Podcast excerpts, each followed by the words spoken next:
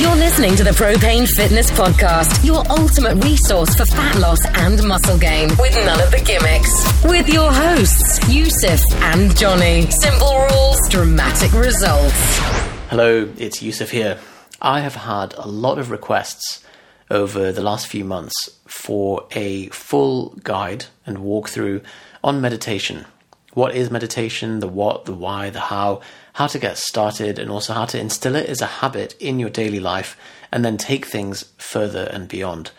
So, I'm feeling nice today and I thought I'll give you guys this throwback. So, what you're about to hear is a webinar that I originally recorded for our paid private VIP propane athletes group. But I thought, you know what? I've got a lot of requests, so I'm going to release this as a podcast. So you will hear a few references because this was recorded last year to the fact that I was about to go on a meditation retreat. So that was a 10 day Vipassana retreat, and I have been on that since. I've recorded a few podcasts as debriefs for that specifically that you can listen to if you go on to the show notes for this podcast. So you can find that through iTunes or at propanefitness.com, and it's all linked in there. Um, because that was very much a experience of itself that um, I think needed a full debrief on on its own. So, for more in-depth guides like the one to follow, and to access your full training program, cheat sheets, accountability, nutrition tracking, training program, and full access to us as the coaches, you can always join the Propane Protocol at propaneprotocol.com. Okay, I'm going to leave you in the capable hands of past Yusuf. Meditation 101. I'm going to do a more formal video on this on YouTube over the next few months. Hopefully, after I do the 10 day retreat, but this has been requested quite a lot by you guys, so I'm going to give you an overview today. This is probably going to be quite a long video, so you won't need slides or anything. You can just leave it on another tab or you can lie down and listen to it, whatever. But um, I'm going to cover what, why of meditation, plus a bit of the how, how you can get started, how you can build in a bulletproof habit for meditation, how you can really start to convince yourself of the benefits of it rather than me telling you, and the three things that you need to have in place to establish a deep focus, habit building, and routine with meditation to really get the most out of it. Also, we'll cover a little bit about the best way to rotate your practice when things stall out and how to measure your progress. So, as we go along, any questions, remember to post in the comments below. All right, so first of all, what is meditation and what has it got to do with lifting or any of this process? Why am I doing a module on meditation in Fat Loss Mastery? So, the key thing really is that your desire for improving yourself, improving your physique, and getting on top of your diet and your training really stems from something deeper. And any anyone that tells you that it's not and that it's a superficial thing is chatting lyrics because you cannot just come in and make a surgical isolated vacuum change in your life without affecting the rest of the elements of your being. And we are mind, body, spirit. And so if you come in and you make a change in one aspect, you're going to have a knock on, a cascade of stuff in the other realms as well.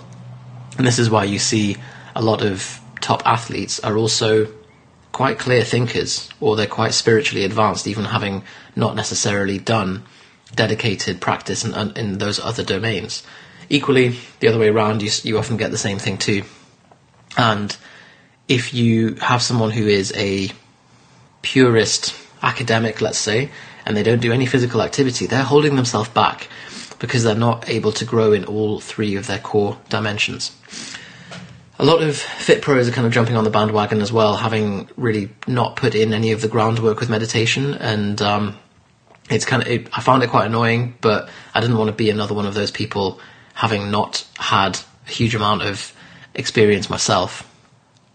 When, when I say that, I've been meditating for about 10 years, but um, this is, i.e., that I've not ordained, I've not been a monk, so I've not got the kind of the highest level overview, um, deepest experience of this, but um, at least it's uh, it's as good as I'm going to find in the fitness industry.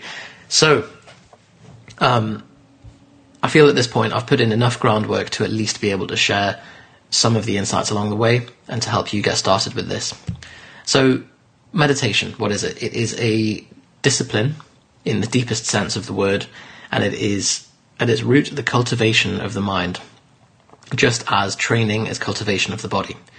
And I'm going to avoid using the, the word spirit or spiritual rhetoric as much as I can, just because it's a bit more nebulous, it's a bit more difficult to define, and it kind of puts people off. And I think if we stick to pragmatic terms, the esoteric will kind of take care of itself. So it's a non-religious practice. It's secular, and it's really the it's the marriage of the spiritual and the secular without any kind of need for doctrine. And by doing it, you'll start to see more and more the nature of your own mind. That is, that the mind is almost like a hall of mirrors. It's a reflection chamber, and what you put into it is just what's reflected back, either in the short term or in the long term. And so it just secretes thoughts based on the accumulation of what you've put into it. The same way that the data on your computer is just a amalgam of what you've put in over time. The files that you've downloaded, if you've been downloading some dodgy files, you will have a dodgy computer. And the longer that you're in the game of meditation, the more layers that you uncover. And the same way that the longer that you've been in fitness, um, I see Hayden's watching, and um, Hayden's kind of gone down this route as well, and I'm sure you can attest to this, Hayden, that the longer you've been in fitness, the longer you realize that your motivations go deeper and deeper, and actually the core motivation was not what you necessarily thought it was at the beginning. It might have been like, oh, I want to get abs because I want to get more pussy or whatever it is.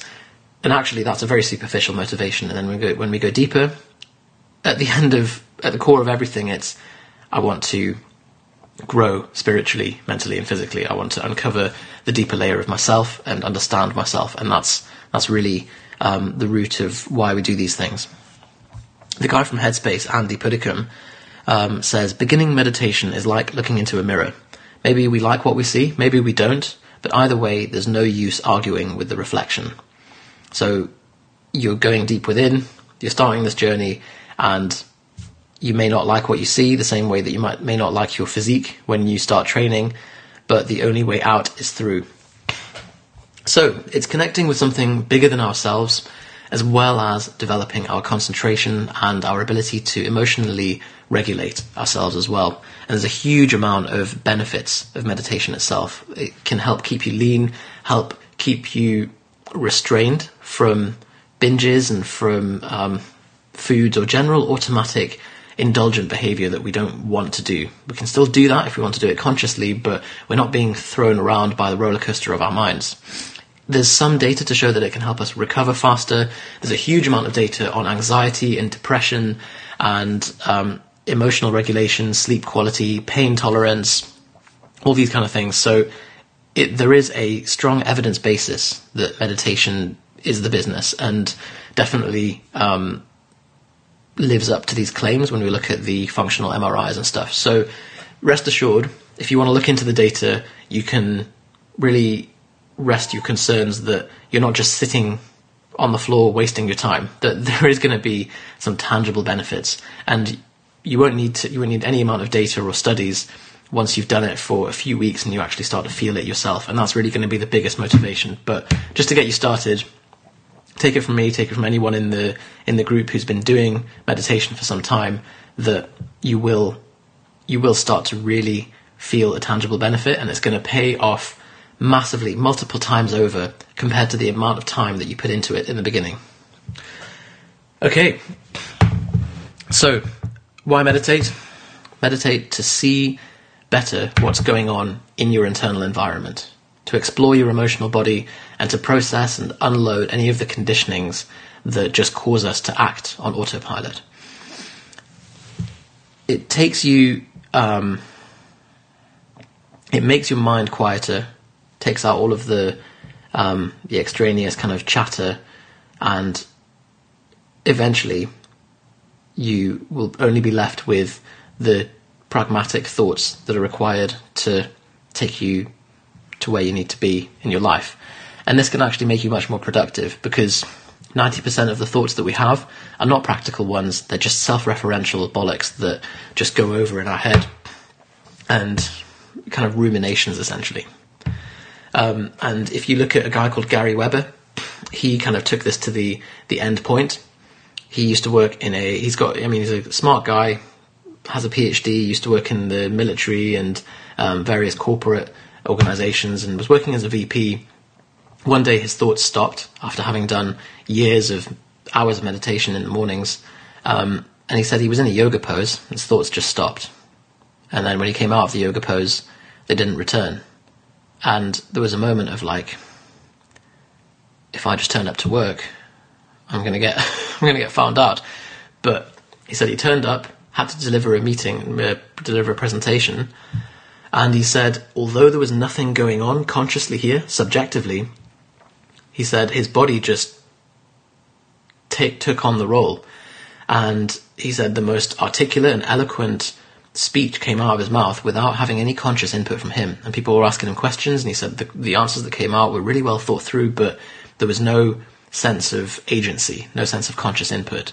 Um, and he said that he just instantly became much more productive. And he said, you become the, the smartest person in the room simply because you're the only person in the room, which is pretty cool. Right. So, who am I and why should you listen to me? Well, the truth is, you shouldn't listen to me. Listen to your own intuitive knowing. Take what I'm saying as a pointer, and take the method as far as it as far as it helps for you. Um, there's nothing special about me. I've not um, I've not really done. Um, I've not achieved anything. I've not achieved enlightenment or any, anything even close to that. So I'm just someone who is collating the information for you to try yourself. Um, and I'm no monk. So this. Uh, I'm basically I was going to give you the kind of the basic minimum and keep things applicable, but I think for you guys, since uh, you're clearly if you're watching this, you're clearly serious about it. I'm going to give you the full whack, and um, you know, I'm not too worried about being seen as the kind of weirdy beardy type. I don't need to baby you. It's not up to me to censor what I'm going to say, um, and it's not fair on me to preempt your tolerance for woo woo stuff. Right. So. Um, as I say, any of the claims that you see, check the data, do it yourself, take it for checking, and you'll be able to take it much further than I have if you put in the work, and uh, you'll see the, the truths for yourself. Now, I'm very cynical about kind of the BuzzFeedy approach to meditation. I think it's very damaging because what ends up happening is people don't end up putting in the work that's required. And it's the same way that now that if you're watching this, you know that training and improving your physique takes long term, consistent work. And if someone comes along and says, oh, you can get add three inches on your biceps in two weeks and um, you know six minute abs and all this stuff, and the, the, you've seen the claims in the industry get more and more extreme, and there's a race to the bottom. You know how damaging that is. You know how all that does is stop people from having realistic expectations and sets them up for disappointment. So I'm not going to make any kind of wild claims like that. What I will say is, um, and this is something, for example, Johnny came up to me and said, um, "Look, I'm doing three minutes of meditation a day or, four, four, minutes, and I'm not feeling anything. I've been doing it for a few months. What do I do? Um, I don't think I'm really feeling the benefit from this." And I said, "Right, wake up, do 30 minutes a day every day for the next 10 days and come back to me and tell me that you don't feel anything. So you have to go big or go home with this stuff because remember this is a, bit like the the argument that the classic personal trainer thing of if you do 30 minutes of walking a day that's fine but what about the other 23 and a half hours a day we're, we're, we're so far in the opposite direction and we're digging the hole um, negatively we're, we're, we're we're doing all of the reverse habits for the rest of the day, that we're going to need some kind of overwhelming force to really kick ourselves back in the um, back in the direction or tip the scales back over to us becoming conscious once again.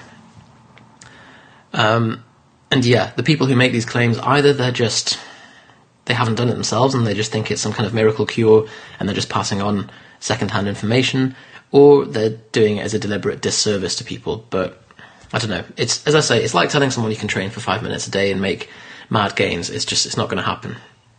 The problem is that with meditation, it's harder to measure and it's harder to demonstrate your um, any kind of uh, progress or any kind of gain that's possible from it because it's not as obvious as big guns, for example. So luckily we have brain imaging now and we can see that that's the closest thing that you have as, as the objective measure. And you can also use something like Muse, which is an app on your phone.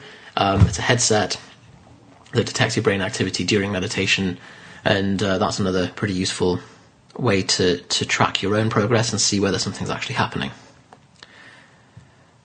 Right. So, I guess the first question is do you want to start meditating?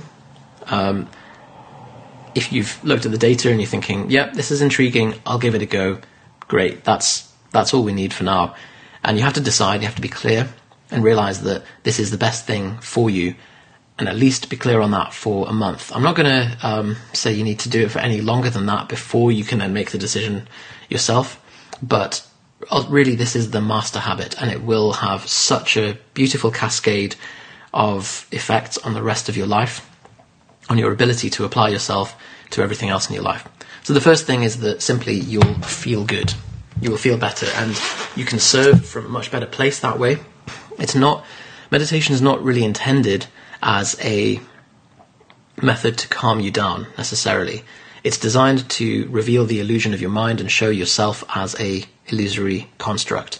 And so if you are doing it purely to feel good and you're not prepared to have your kind of foundational realities shaken at some point, maybe not now, but maybe in a year or two years' time or, or whatever, then don't do it. Then stick with relaxation practices, stick with breath, that kind of thing.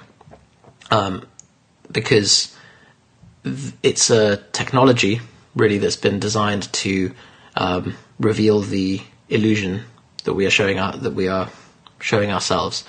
So, if you're prepared for that and you're going beyond just feeling good, then stick with it. Um, the evidence tends to suggest that st- stimulus reaches the amygdala faster.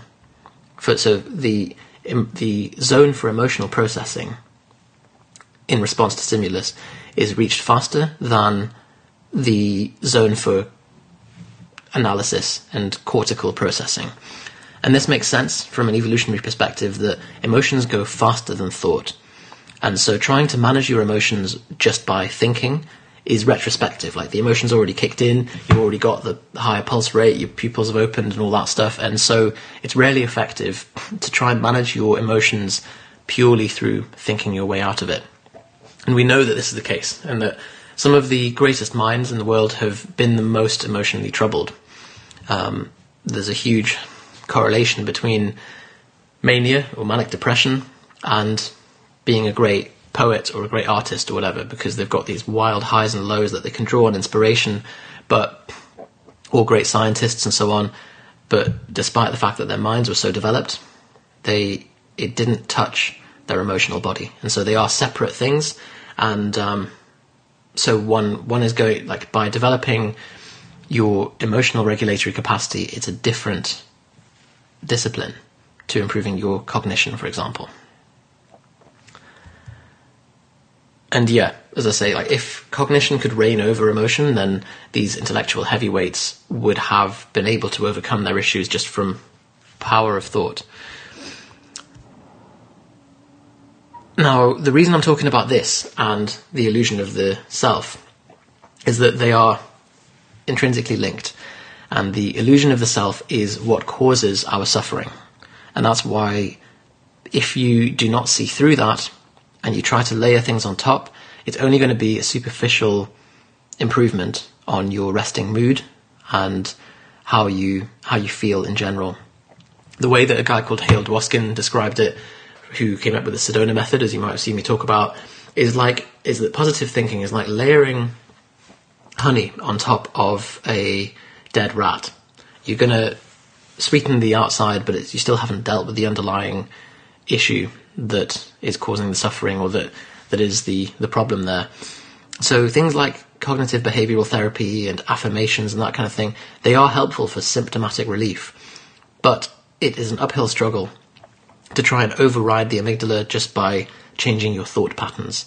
Eventually, you're going to create enough momentum to do that, but um, the emotional body ha- is much more stronger and m- has more numerous connections with your kind of root consciousness than just your thought processing system. And I think the reason that a lot of cognitive behavioral therapists are often hit and miss, or people that try to engage in positive thinking without going or um, without going for a kind of an emotional processing approach, is that they're missing that piece of the puzzle. And you'll have seen people like this, you know, the kind of happy clappy, suppressive kind of people that have always got a smile on their face, but um, you can tell that there's some kind of pain beneath it, and the the belief is if I layer on top enough positive thought on top, then I'll be fine. And it's not the case. We do have to see through that, and the more illusion we put on top, the more illusion we're going to have to unveil to eventually see through it all.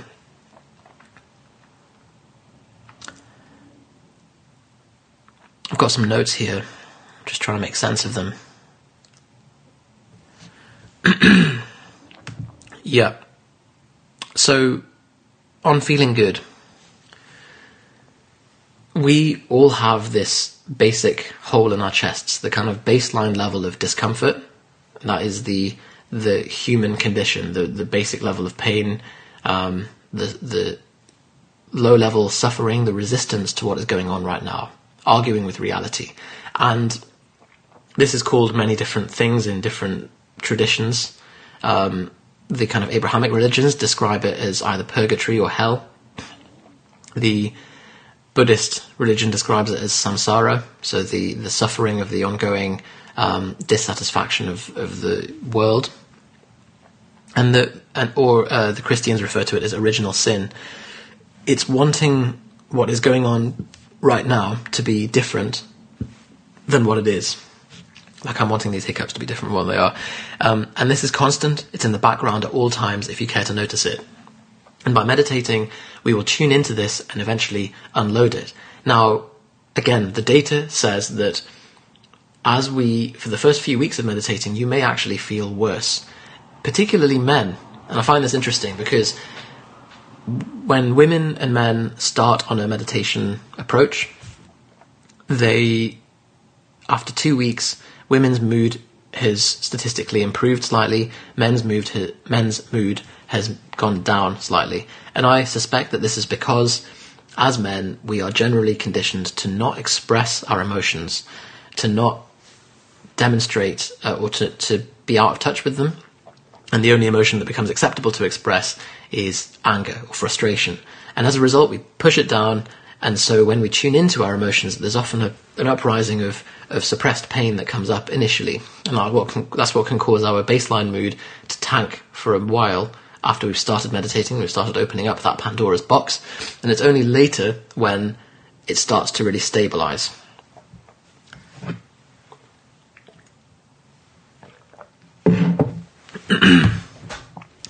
so, part of it is about getting in touch with this, and as a result, that will change our expectations of reality and match up slightly more so that we don't have this gap between expectations and reality. And the more that we can align our expectations with our reality, the happier that we are. Now, the reflexive approach, the standard autopilot thing that we always do, is that we attempt to align reality with our desires. And then addictions arise as we try to anesthetize ourselves from the pain that we're feeling trying to change and manipulate our external environment to match our internal state, which is very rarely possible, if ever. Now, it is sometimes possible to do it in the short term, but it's futile on a macroscopic scale, and even if you can tap into the direct pleasure centers of your brain, like taking an opiate or um, you know heroin or something like that, very quickly you develop a tolerance to it, and your world crashes down again. So, um, the world is too large and too oscillating to really be able to manipulate it um, or direct it to match our own desires. And so the only other option is we need to change ourselves internally to match the outside world or to, to be more aligned with that. And luckily, that is a much easier task because the more that we can cultivate acceptance of the present moment, of our thoughts that's going on, of the sensations that's happening in our body, and the less we can resist them, then we short circuit the whole process. We've dropped the resistance, we've aligned our expectations with reality, and we're at peace once again. Now, this doesn't necessarily mean that you'll be happy. It happy and sad are just emotions on the surface. They are phenomena that go on, but you'll be at peace. So even if you're feeling sad, you'll be at peace with the fact you're feeling sad, and it won't be a source of suffering. And it's a bit of a it's a weird concept to try and describe because we're taught to run away from sadness and towards happiness, but um, there will be times in your life where you've maybe not felt happy, but you felt completely at peace with it. Maybe you've had a, a moment where you've been crying and the tears were coming out, but it felt beautiful because there was no resistance to it. You were just there, you were crying, and, and that was all there is. And so there is a subtle um, resistance. There can even be a subtle resistance to being happy.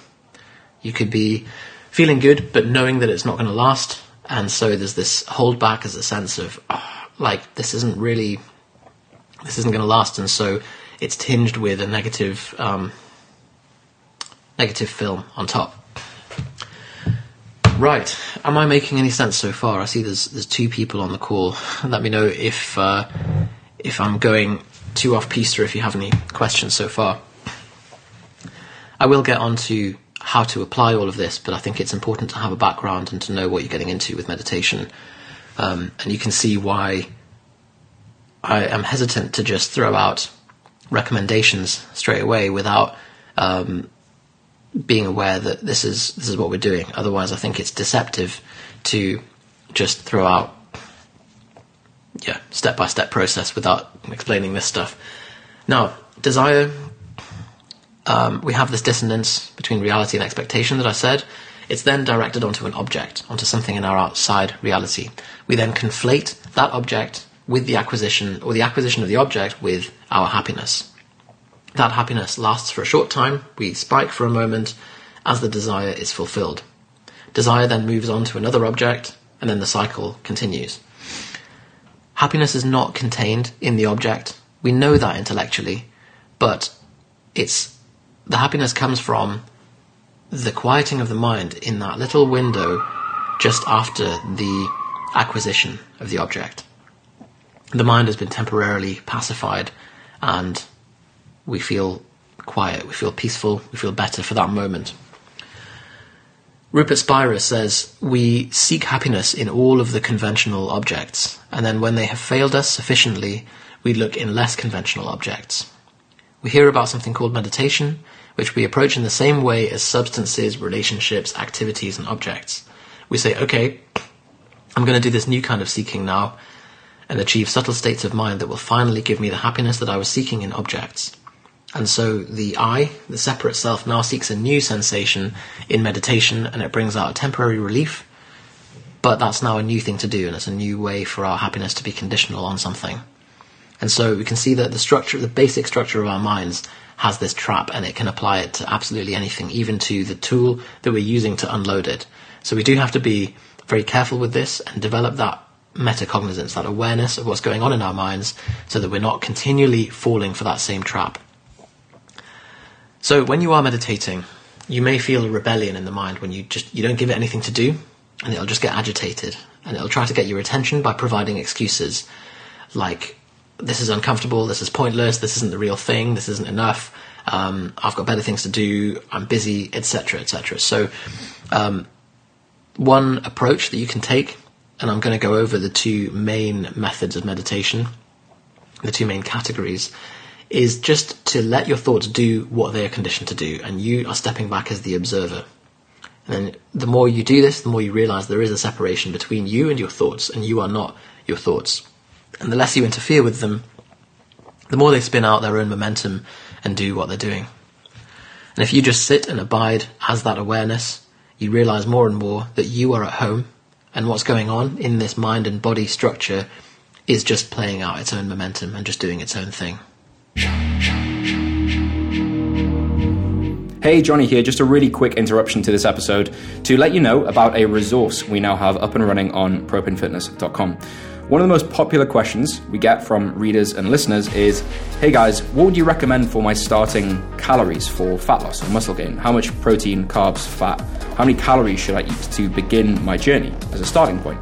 Normally, this is something that we do for clients when they come into our program, the Propane Protocol but recently, we have opened up the calculator that we use for all of our clients so that you can get a free calculation, a free starting point of what we would recommend if you were to start as a client with us for your protein, carbs, fats, and calories overall for either fat loss or muscle gain, customized to you and your goal. If you want to get access to that, it is totally free. You just have to go to propanefitness.com forward slash calculator, enter your information, and we will send your macros and your calorie recommendations to that email address. And we'll also send you a few free resources over email just to pad that out and ensure that you have the best possible chances of reaching your goals in fat loss and muscle gain. Hope you enjoy the rest of this episode. Okay, so we've talked about why meditate, what is it, and about the concept of feeling good. Next thing is some of the benefits. So I mentioned some of them. You'll have more space between your awareness and the contents of your awareness. You'll be running less on autopilot. You may, for a short time or for a longer time, depending on how you have processed your emotions up until this point, feel more emotionally raw. Those emotions were always there. You're not you're not exacerbating anything that already exists. It's just that in the past we were quicker before we learned to meditate, we were quicker at distracting ourselves. We've opened up now a field of awareness that just shines more light on these instinctive reactions, and that is why we feel more raw. This is a difficult um, pitch, difficult sell, but don't expect benefits. Don't do it for the benefits. Do it for the sake of meditation itself and to learn just to, to get more in touch with what's going on here. So, as you're building the habit, be compassionate with yourself beating yourself up for not doing it well is a very common habit, and um, it's just part of the again part of the contents of awareness. It's nothing special. Don't give it any extra meaning. Meditation in the data shows that it can uh, reduce the likelihood of getting a cold or flu. The uh, University of Wisconsin found this, um, and that the protective effect of meditation is greater than the moderate intensity cardio um, than the effect of doing moderate intensity cardio on getting colds. Others will give wide claims for meditation as just as simply being the end of suffering, and at its end point, it is. But in terms of more practical and achievable benefits right now, you will gradually reduce your level of suffering, and you can check in with yourself every week and, and see that for yourself. But also pragmatic benefits, things like efficiency. This is a big one for me. And by switching your focus between tasks, um, you often slow yourself down overall. But instead, if you can do um, if you can do a 30 minute meditation session per day, for example, you're hitting two birds with one stone. You're getting a lot of the benefits of exercise and of meditation at the same time, and you're paying off in terms of productivity for the rest of the day. Because if you can train the ability to continually bring yourself back to a single point of focus, then when you're doing work throughout the rest of the day, you'll be less tempted to procrastinate or to switch between other things or, or whatever. And a lot of people find that even if they do a couple of hours of meditation a day, it pays back in dividends in terms of the amount of time that they save throughout the rest of the day. Physiological benefits, improvement in sleep quality, subjective well-being, um, interleukins, so the biomarker for immunity, salivary cortisol drops, pain tolerance, and blood pressure are all dropping with meditation. There is a suppression of the age related cortical thinning, i.e., as you get older, your cortex, the kind of um, personality and higher thinking zone of your brain, gets thinner normally. With meditation, you stop that process in its tracks. you increase the density of the grey matter in your frontal cortex and in the brainstem, which are particularly related to cardiorespiratory control and higher level thought, personality, um, the kind of superego style thinking.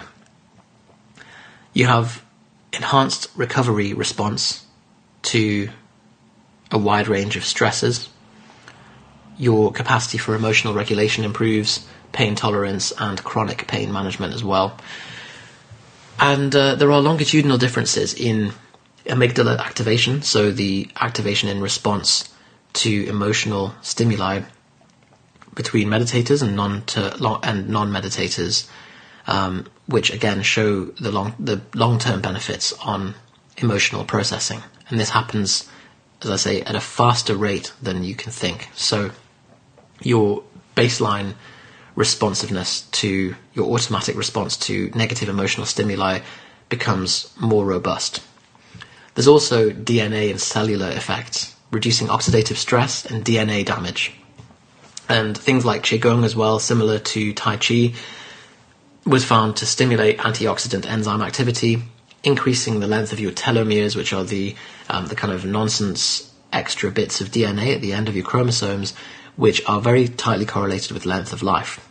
And so by preserving them, you're preserving your total length of life. Okay. So as I say, meditation is the master habit. It's a form of therapy and it's a way to unload and view the see through the illusion of ourselves. And if you're prepared to to do all of that, then let's get started with how to do it.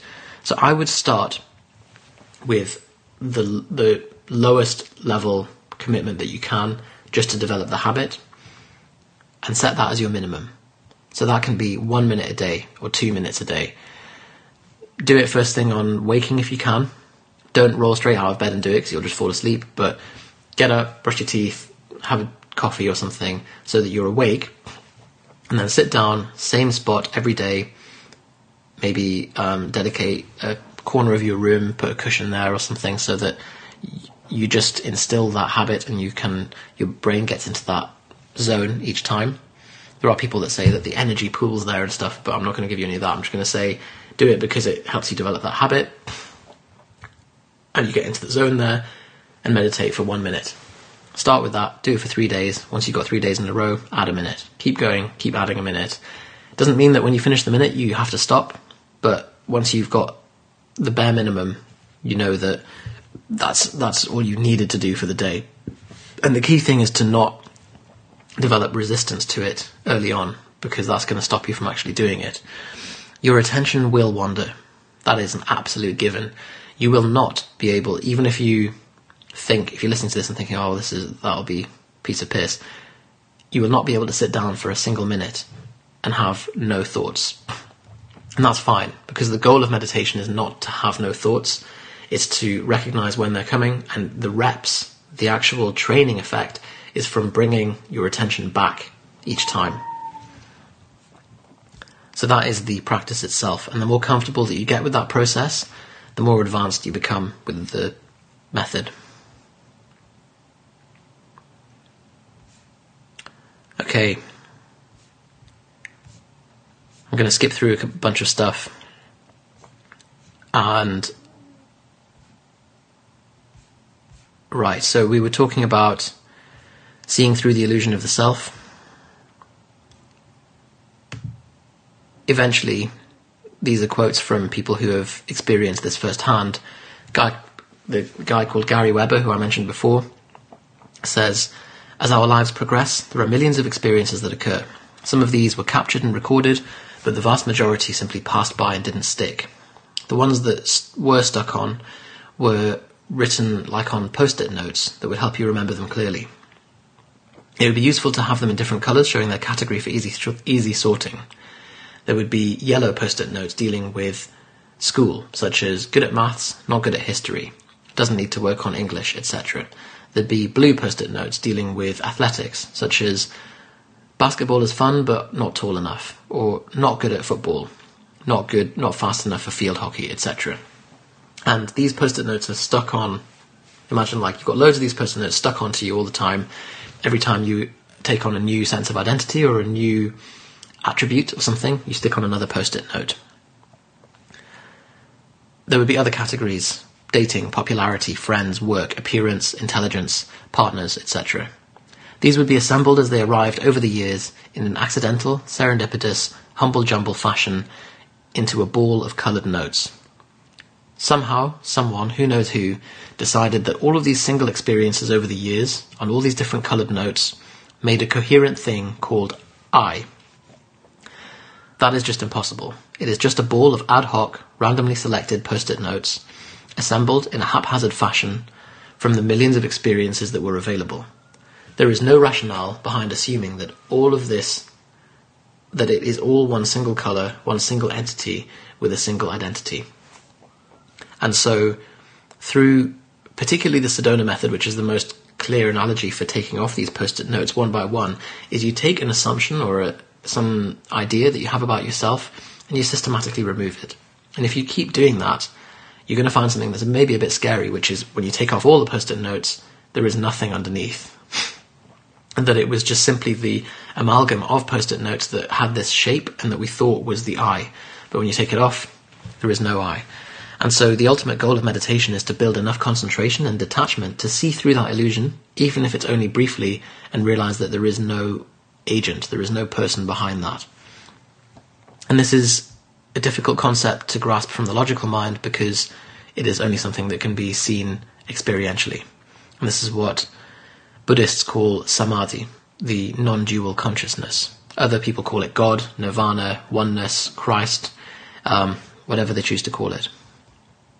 Now, there is a neuroscientific basis for this before you think that I've gone off the deep end, and this is because through enough meditation, we switch our dominant neural pattern from the default mode network, the selfing network, into the tasking network. And along with that comes the um, phenomenology, the sense of not being a self, of not identifying in space and time. Now, we can see this in the functional brain imaging of experienced meditators, but we can also see it with things like psilocybin, magic mushrooms. So you can probably see that image there. This is the brain activity in someone who has got a who's in a psychedelic state. And they take people out of the default mode network, out of the selfing ruminative, self focused thoughts into the tasking network, and that's what gives these senses of oneness. So I'm going to leave that up there. If you want to see the full study, comment below and I'll um, I'll dig up the link for you. But this is the reason they've done this study is to look at the implications for depression and anxiety, because there may be some pharmacologic effect of these drugs that we can use. Um, we can identify the, the non kind of hallucinogenic parts of it and use it to help kick pe- kickstart people out of depression. And there was a recent study this week about exactly that.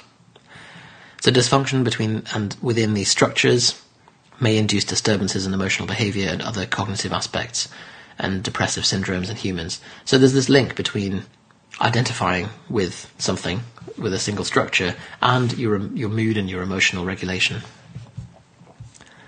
All right. If you want more on Gary Weber, check out an interview with him on YouTube. There's one where he's just sat having a beer with this guy and talks about uh, the the process of what's happened to him, and it's really fascinating.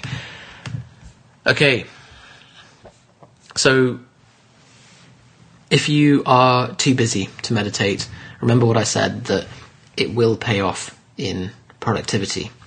And even for the most busy people, you will find there are moments of downtime during the day where, even if it's not deliberate, we're just less productive. And if we were to pick up all of those bits, mash them together, and eliminate them, then you would be so much more productive. And the way that you can do that is eventually by and it does come back to emotional regulation all the time because when we procrastinate, it's because we're in pain. It's because we are looking for a, a, quick respite from the pain of what we're doing, the monotony of what we're doing. And so we try and just anaesthetize ourselves a little bit each time, and that takes a bit of time. And if we no longer have those drives to do that, you'll be more productive, you'll be less fatigued, and you'll be happier as well and more at peace. So, the times to use as a chance to meditate would be when you're eating, particularly if you're dieting, rather than eating in front of the TV, sit down, no distractions, and just fully engage in the food. And that's probably the most fun way to do it because food is always fun. And if you can sit and just experience the food itself, experience the sensations of the food, the, the sounds of crunching it, the feeling of it going down your esophagus, the taste, obviously, the smell, and just engage in that fully, you're going to enjoy the food more. You're going to become more conscious of why you're eating and actually um, less conscious or, or less tied into eating as a knee jerk reaction. And if you struggle with binges, the practice of mindful eating is huge because you then strip away all of the story around eating and you just get in touch with the raw sensations of eating. So that's immediately, say, three times a day of 15, 20 minutes that you've got built into your day there. There's no extra time commitment needed. Aside from that, obviously, we need to do the morning session. I would say morning rather than evening because if you are doing if you're doing an evening session, they're much much more easy to um, to let slide. Evenings tend to be more busy. You tend to be more tired. It's easy to rationalize it away. Whereas first thing in the morning, before the day's really started and before you have to go and set up with your commitments, you can fit in two minutes. It's no problem. And build that up. So, how to maintain the habit? You need to catch the bug. Just like with training, you have to do it enough to enjoy the process.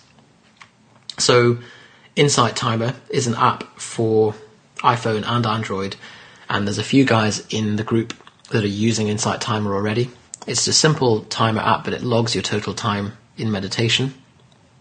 And this will give you, um, first of all, the motivation to see your total amount of time that you've spent, but also the accountability. You can join the Team Propane group on there, and you'll be able to access um, other people in there and set up with a buddy and make sure that you're you're keeping each other accountable to meditate each day.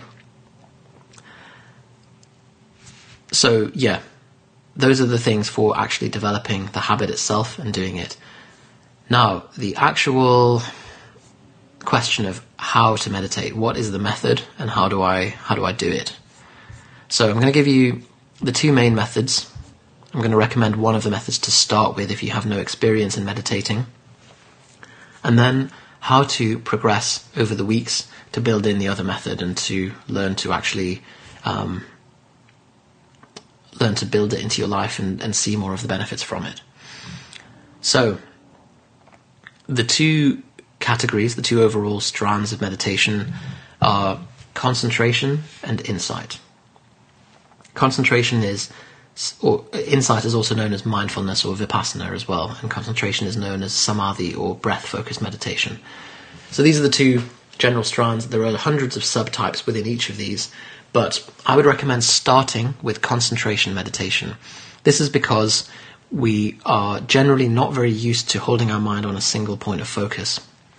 For some people, if you work in a very um, knowledge heavy environment or if you are a professional in a field that requires very focused thought, if you're a physicist or something like that, then you may not be limited by concentration. You may actually have very strong concentration. So um, it depends on your background and how much you've done this, and you'll you'll immediately see from doing the practice how easy or difficult it is.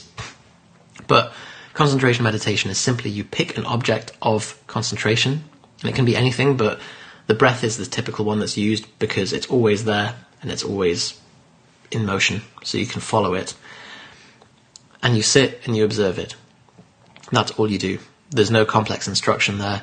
You pick a point, so you can either pick a point at the, the end of the, the tip of the nose, or you can focus on your belly, expanding and contracting. But you pick a certain point and you focus on the sensation of the breath. If that's too difficult, you can count. Count to five or count to ten. So in, out is one, and just do that until you hit 10 and then reset, go back to 1 again.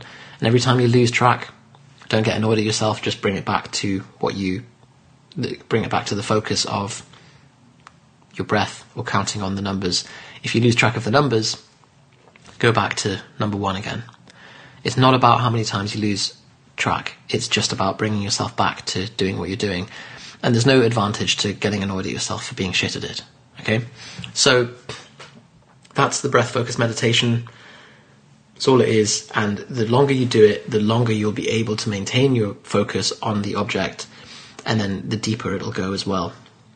The eventual goal, they say if you want to get into the kind of deep concentration states, are if you can do a thousand breaths completely unbroken and completely focused on that thing without even your mind flitting away, that's when you get into the absorption states. And those are the times where your mind kind of implodes on itself and you have these deep spiritual experiences. But um, that's kind of a long way off, maybe, unless you've got naturally very strong concentration. But for now, this builds the foundation, it builds the stability of your focus to concentrate on stuff throughout the day to be less distracted and you built in that pattern of if something if something pulls you off target you can just gently bring your mind back to what it's doing again. And that'll give you a sense of intensity of focus when you're doing something. Once you've built up a few months of doing concentration practice you're probably ready to try some of the insight practice some of the vipassana mindfulness approach.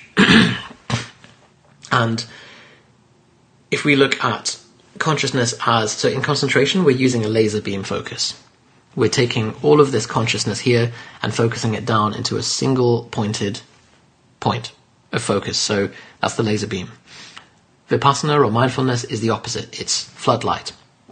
So you're taking that stability of concentration but you rather than applying it to a single point you're applying it to everything that's going on right now. So all of the sensations that are happening anything that's any input. And stick with sensory input. Because the more you stick with that, the more attuned you become with that, the more you realize that actually even non sensory input like thought does have a sensory component. And you'll find that by doing the practice.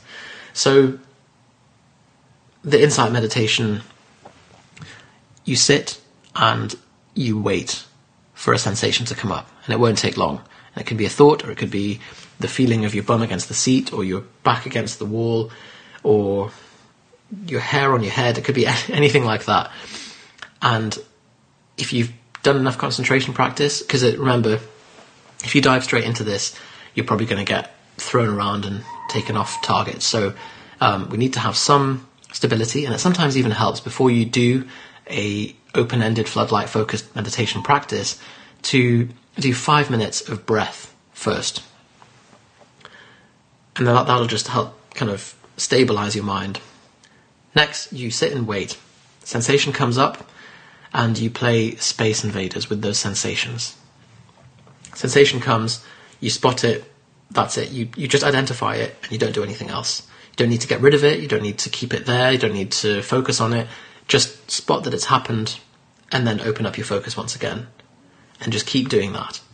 And eventually, you will become more and more attuned with the internal processes and the movements that are going on in your body and you'll start to spot initially it'll be crude sensations, big obvious things like pressure and noise and things like that. And eventually these you become so tuned into the micro components of each of these sensations, what they're made up of, little flashes of energy and stuff going on inside you, all of this stuff. And so the goal is to continually flood your body with consciousness and just spot these moments these little stimuli, these little things that come up.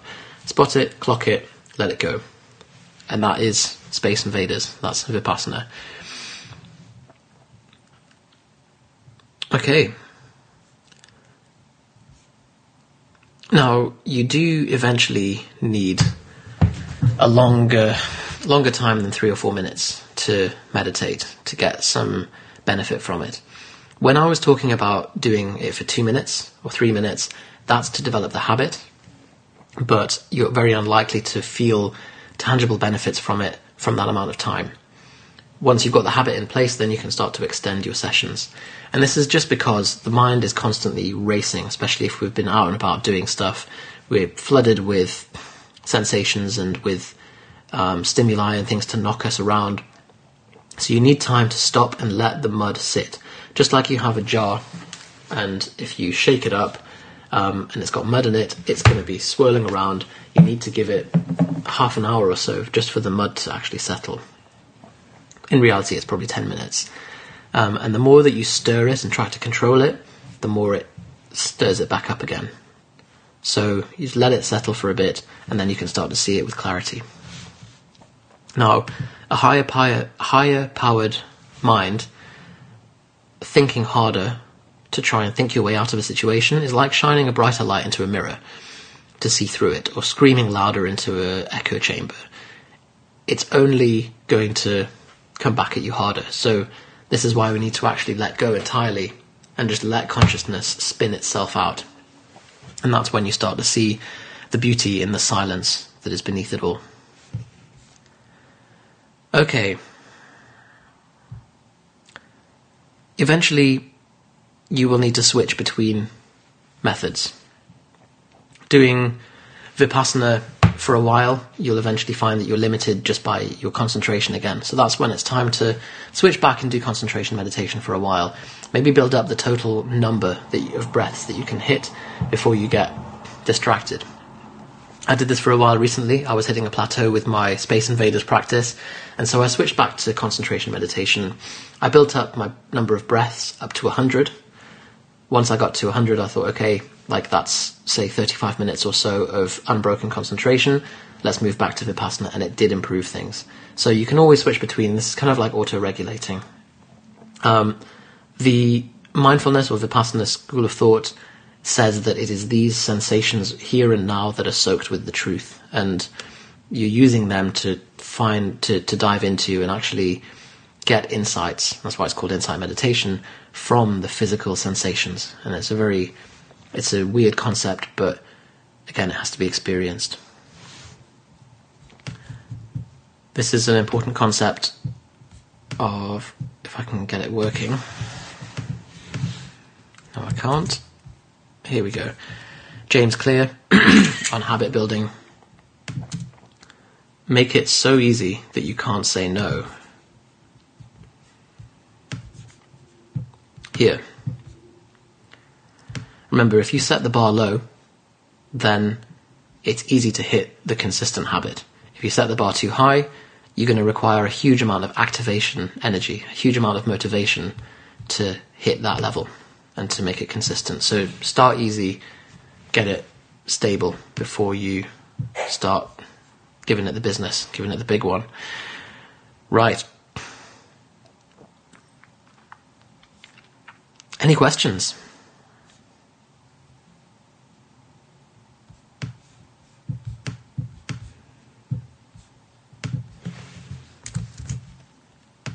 Anyone still awake?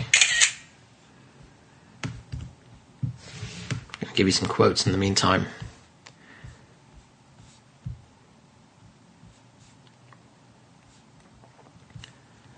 Saying all this about meditation, you will notice familiarity. You'll notice that there will be times when you've been lifting that you experienced that place. For example, when you've got 180 kilos on your back, nothing else exists. You're not going to be thinking about have I fed the cat or is the is the oven on or um, I'm annoyed at what that person said to me.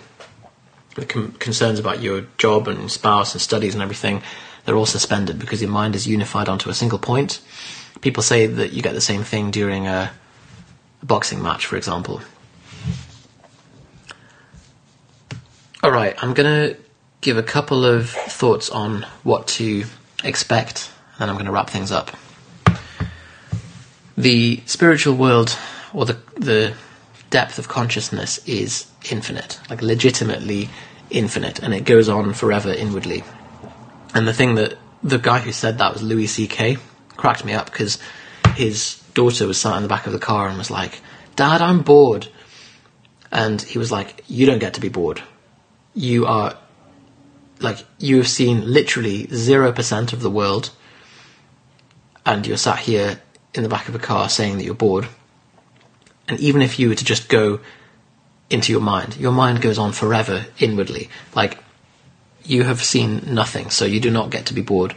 And uh, I, I think that's such a such a well put phrase there. Spiritual wisdom, spiritual insight, does not speak in words either. It speaks in instant download of high speed information. It doesn't speak in images. It's like it's like seeing a color for the first time. And so the way that someone described it was the typewriter on a page. If you um, the, the way that it, it transmits information to you, and it does come from a place outside of yourself, is like someone's typed an entire novel onto a typewriter, but the typewriter's broken. And it doesn't move the letters along. It just keeps typing the same letter on top of the on top of the same spot. And so what you've got is like a bunch of garbled letters just on the same spot there. If someone could come along with a really powerful brain and could read it all just by looking at that one spot, then they'd be able to interpret the whole novel by looking at that one spot. It's kind of like that. It's like something's just been implanted and thrown into your brain, and it's often more than you feel like you can handle. People experience the same thing with the big insights that they would get from psychedelics or from any kind of spiritual experience that was maybe un, um, unintended and throws them into this place. The other thing to expect is that as I said about the emotional rawness, you are going to you are messing with a callus here, like the calluses on your hands from lifting. You pull it off, you're going to start disrupting it. Same with foam rolling or any of these things. You're going to start stirring up the dust, and it's going to be painful, but it is what is ultimately in the way of proper function. And so you have to, or having a poo, having a big, painful poo. It's going to stretch your sphincter and it's going to hurt, but when it's out, you've got rid of the toxic material. And then that means that your baseline affectivity, your baseline emotional state afterwards is going to feel so much more stable and so much better. Something that you might see, something that I've seen, is the totality of the suffering that you have put into yourself. You know, I was saying at the start about the files that you've downloaded onto your computer.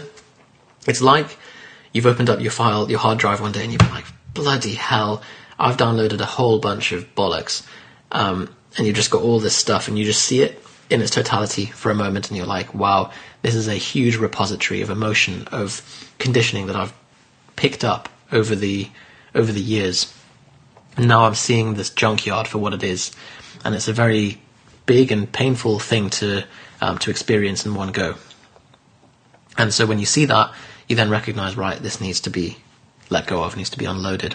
And this is why we're so averse to sitting quietly with our thoughts. It's going to be painful because all of that stuff can slowly come up, and it's why we will come up with the most advanced and um, clever tactical reasons that we shouldn't be doing this right now. We should be getting up and doing something else because our mind doesn't want to face this stuff. Okay, what to expect? Payoff won't be instant. Um, it will take some time, but the more you put into it, the more you get out of it. Um, it's going to be unpleasant, but it's going to make you more functional, happier, more at peace, more in tune with yourself, more compassionate, and generally more of an effective person and help you to grow physically, mentally, and spiritually. Alright, guys, I'm going to leave it there because this has been long, it's been an hour, and I'm sure um, you're wanting to start your day as well. If you have any questions, I'm going to hang around for another couple of minutes. Um, Hayden says this has been really helpful. Excellent, I'm very glad. I see there's three people watching, so I've got a couple of lurkers. Let me know if you if you guys are still awake, and if you have any questions as well.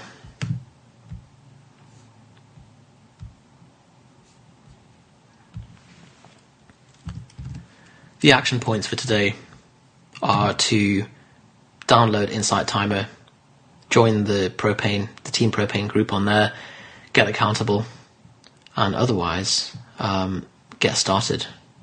Do your two minutes today, get the ball rolling. You don't have to stop at two minutes. do 20, 30 minutes, but just hit the minimum. Score a single today, score a single tomorrow, do it for a week, build up the time, and start to reap the benefits of meditation. Okay, if you do have any questions and you're watching the recording, post in the comments and I will get back to you. Tag me in the post. Otherwise, have a wonderful day and speak to you soon. Hey, Johnny again. Hope you enjoyed that episode. So, we have an opportunity for you, something that we have put together that is totally free, that is a synthesis of everything that Yusuf and I have learned in fat loss, muscle gain, nutrition, training, lifestyle, habits, the works. Everything that you hear on these podcasts, condensed and more, condensed into a synthesis of seven days of learning and immersive experience to totally overhaul, enhance, and accelerate the results you're getting currently in your training and your nutrition, no matter how advanced you are or aren't. We put together a virtual learning interactive coaching experience called the 7 Day Kickstart that you can take part in whenever you're ready to. To join, simply go propanefitness.com forward slash 7 day kickstart. Enter your details and you'll be sent everything that you need. You'll be coached by the Propane Fitness coaching team over seven days for free. You'll get seven days of content sent to your email completely for free. And it gives you a look behind the scenes of what we do with clients and gives you a ton of information that previously was only available to paying clients inside of our world. So, propanefitness.com forward slash seven day kickstart to take part, and we hope to see you inside. See you in the next episode. Speak soon.